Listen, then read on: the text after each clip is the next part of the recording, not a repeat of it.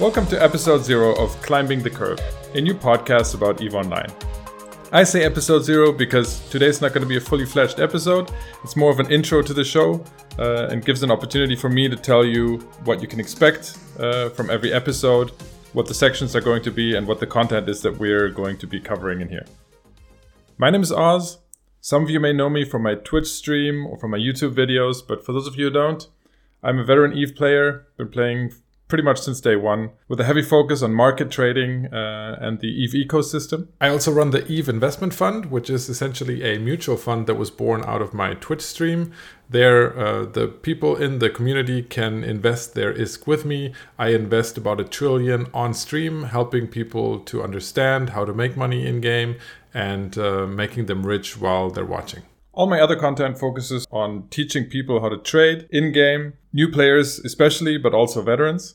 And the reason I now wanted to make a podcast is because one, I love the medium. Uh, I listen to pretty much every Eve podcast out there. And two, I don't think there are that many podcasts uh, focusing on teaching how to play the game.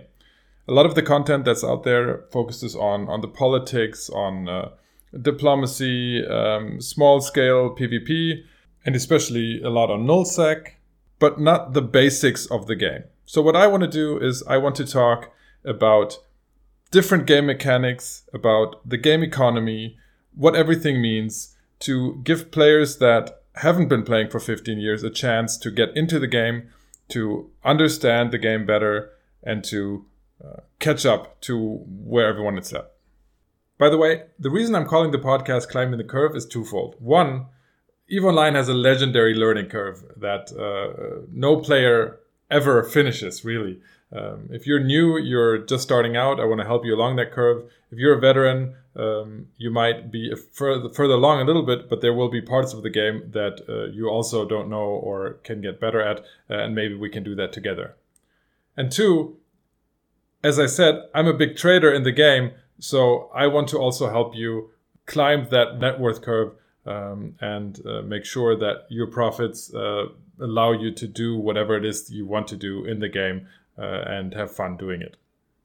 Now, the world of Eve is huge, so there's uh, a ton of things that we could be talking about.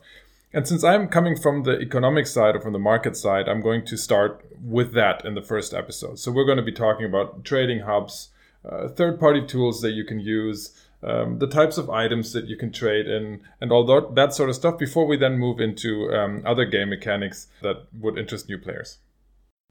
Now, my goal for the podcast is to be very concise, to condense information down to episode length of about 20 to 30 minutes.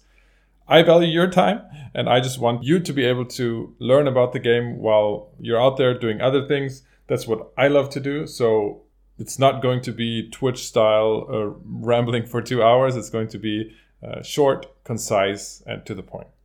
So, this is how I'm going to structure each episode. We're going to start with a quick news section, not rehashing everything that other shows say, but covering the stuff that's really important to a lot of players and especially new players. Then we'll have a specific topic that I will announce beforehand for each episode that we will analyze in detail. I will give an introduction into gameplay, mechanics, etc.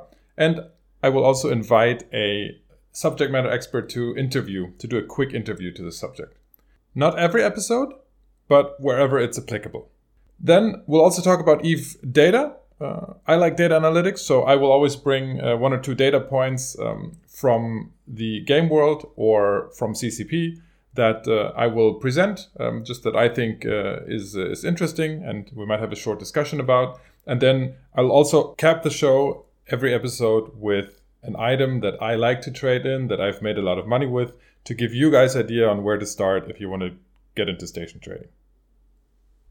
One thing that's very important to me is to receive feedback from the community because all the content that I create, I create for you guys. So if my content is not useful, then I'm wasting my time and I'm wasting your time. So if you're listening to the episodes, and you have feedback and you have ideas on where to take the show and things you like and things you don't like, then please participate. You can find me on Twitter. I have a big Discord with uh, 500 plus traders uh, in EVE Online that you can uh, come join. I will link everything in the show notes. Um, so, would really appreciate if you guys take the time to give me feedback uh, on the content.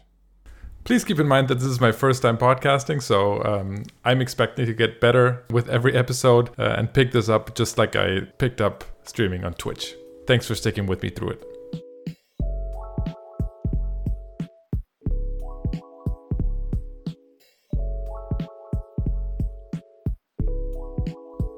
So, since today is not a fully fledged episode, there's not going to be a big special topic.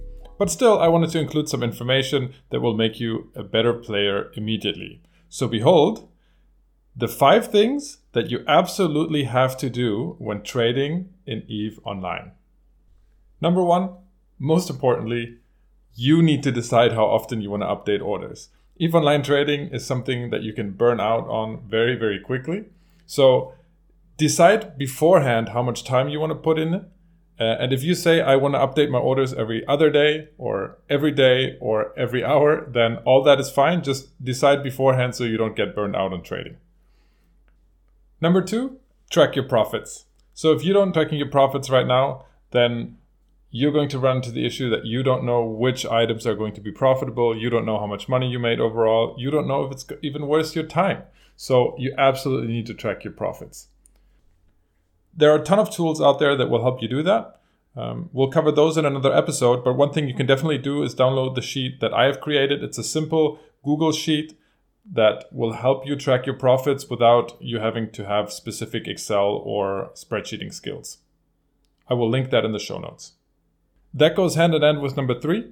Number three is always consider your taxes and fees. I see so many traders saying, oh, you know, I made huge amounts of money on this deal or that deal but they're not considering that they're paying sales tax and everything, they're paying broker fees and everything. So we'll go into details on that on a later episode, but always consider taxes and fees. Number four, in terms of skills, you absolutely have to train accounting, broker relations, and advanced broker relations because those three are going to bring your taxes and fees down significantly. And that is the core of what you're doing as a trader is you're making money from each of those trades. Also, in terms of skills, look at visibility. Visibility is one of my favorites because it will allow you to post uh, remote buy orders with uh, a range on them. That's going to be very, very important because number five, always put your buy orders in a player owned station and not the NPC station. So if you're trading out of JITA, this is going to be the perimeter uh, tranquility trading tower, for example. Uh, if you're in uh, Dodixie, that's going to be uh, the one in Botane. If you're in Amarr, that's going to be the one in Ashab. The reason for doing this is because this is, this is dramatically going to reduce your broker fees for buy orders, and that's a big chunk of your fees. And if you're not doing that, uh, then um, I can't help you with your profits.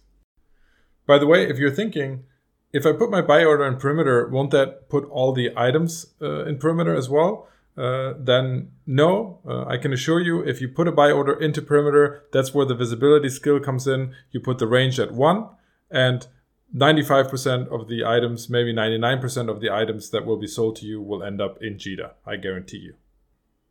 Of course, I understand that if you're against those trade hubs because you don't like where the money is going, that's also a topic that we will be addressing in a future episode, then I totally respect your decision, but people like me that are trying to maximize their profits, uh, they're going to do that. So I hope you found those five points useful. Obviously, that was just the tip of the iceberg, and in coming episodes, we're going to go way deeper into each one of those.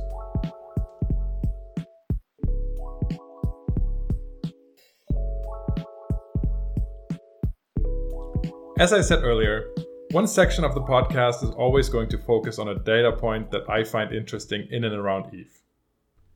This week, that number is going to be 32%. 32% is the revenue increase that Pearl Abyss, the owners of CCP, the makers of Eve, reported for EVE Online in the last quarterly results. That means that quarter over quarter, revenue for EVE Online increased by 32%. Now, while this sounds like a big deal, there's an easy explanation for this. EVE China had previously been shut down, and now it opened back up in April. Uh, it's called the Serenity server, uh, as opposed to the Tranquility server that the rest of the world plays on. And uh, that now has about 10,000 players uh, generating revenue for CCP and uh, Pearl Abyss. That's 10,000 players average online uh, of course, not not total.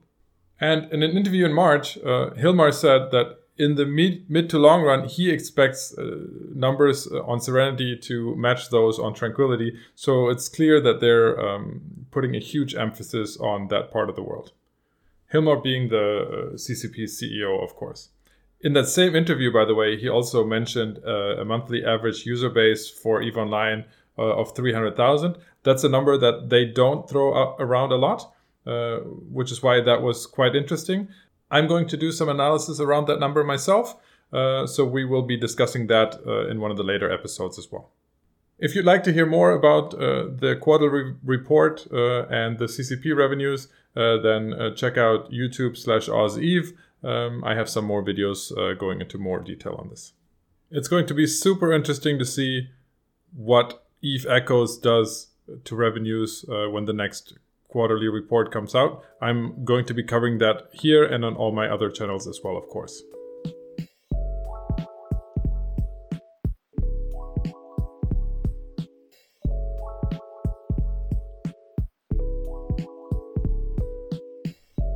So, as promised, Every episode, I'm also going to share an item or a group of items that I've made a lot of money uh, trading in. This week, that's going to be Empire insignias. So these insignias, they drop in faction warfare and missions, and they're used in LP stores to trade in for faction modules.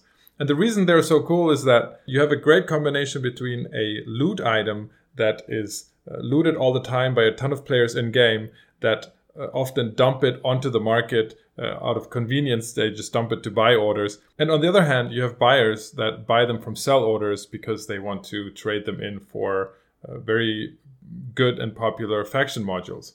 That combination means two things. One, there's often a very good margin on those because they move very quickly. And two, the markets are very big. And so you never have to wonder whether you can get your buy or sell orders fulfilled. For various reasons that I'm not going to get into today, the markets are also very, very cyclical, and that gives you a lot of opportunity to buy them when they're low in large quantities and then also sell them in large quantities when the prices have recovered. This allows you to sometimes get 100% profit on these uh, in a matter of weeks or months. The biggest of these are Federation Navy Fleet Colonel Insignia 1s uh, and Republic Fleet Commander Insignia 1 and 2s. Uh, those are over 10 billion ISK a day markets uh, in the forge. Uh, and for an added kicker, you can even trade these cross regionally because if you want to put buy orders in, let's say Dodixie or Amarr um, uh, or their respective uh, systems where I just told you to put the, your buy orders in, then um, you can buy them there and ship them to Jita and sell them there. The reason this works is because, as you would expect, these are factional items, so they will be priced differently in different regions of space because of supply and demand. What makes them even cooler is that they basically have no volume, so shipping them is easy. Uh, uh, and so these are definitely one of the best items that I can recommend everyone trade in, in the game.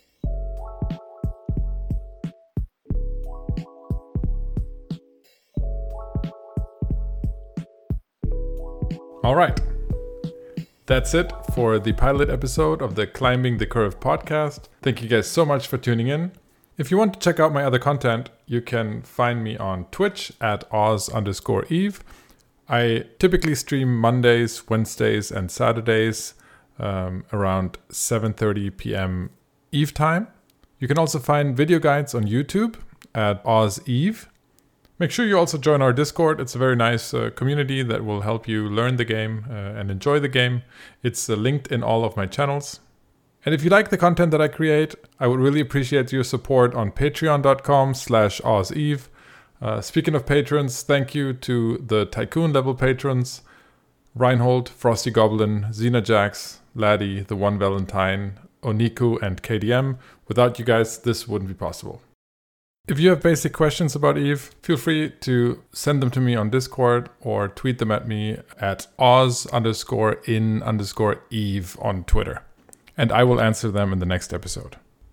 And until then, y'all go out there and make that ISK. See ya.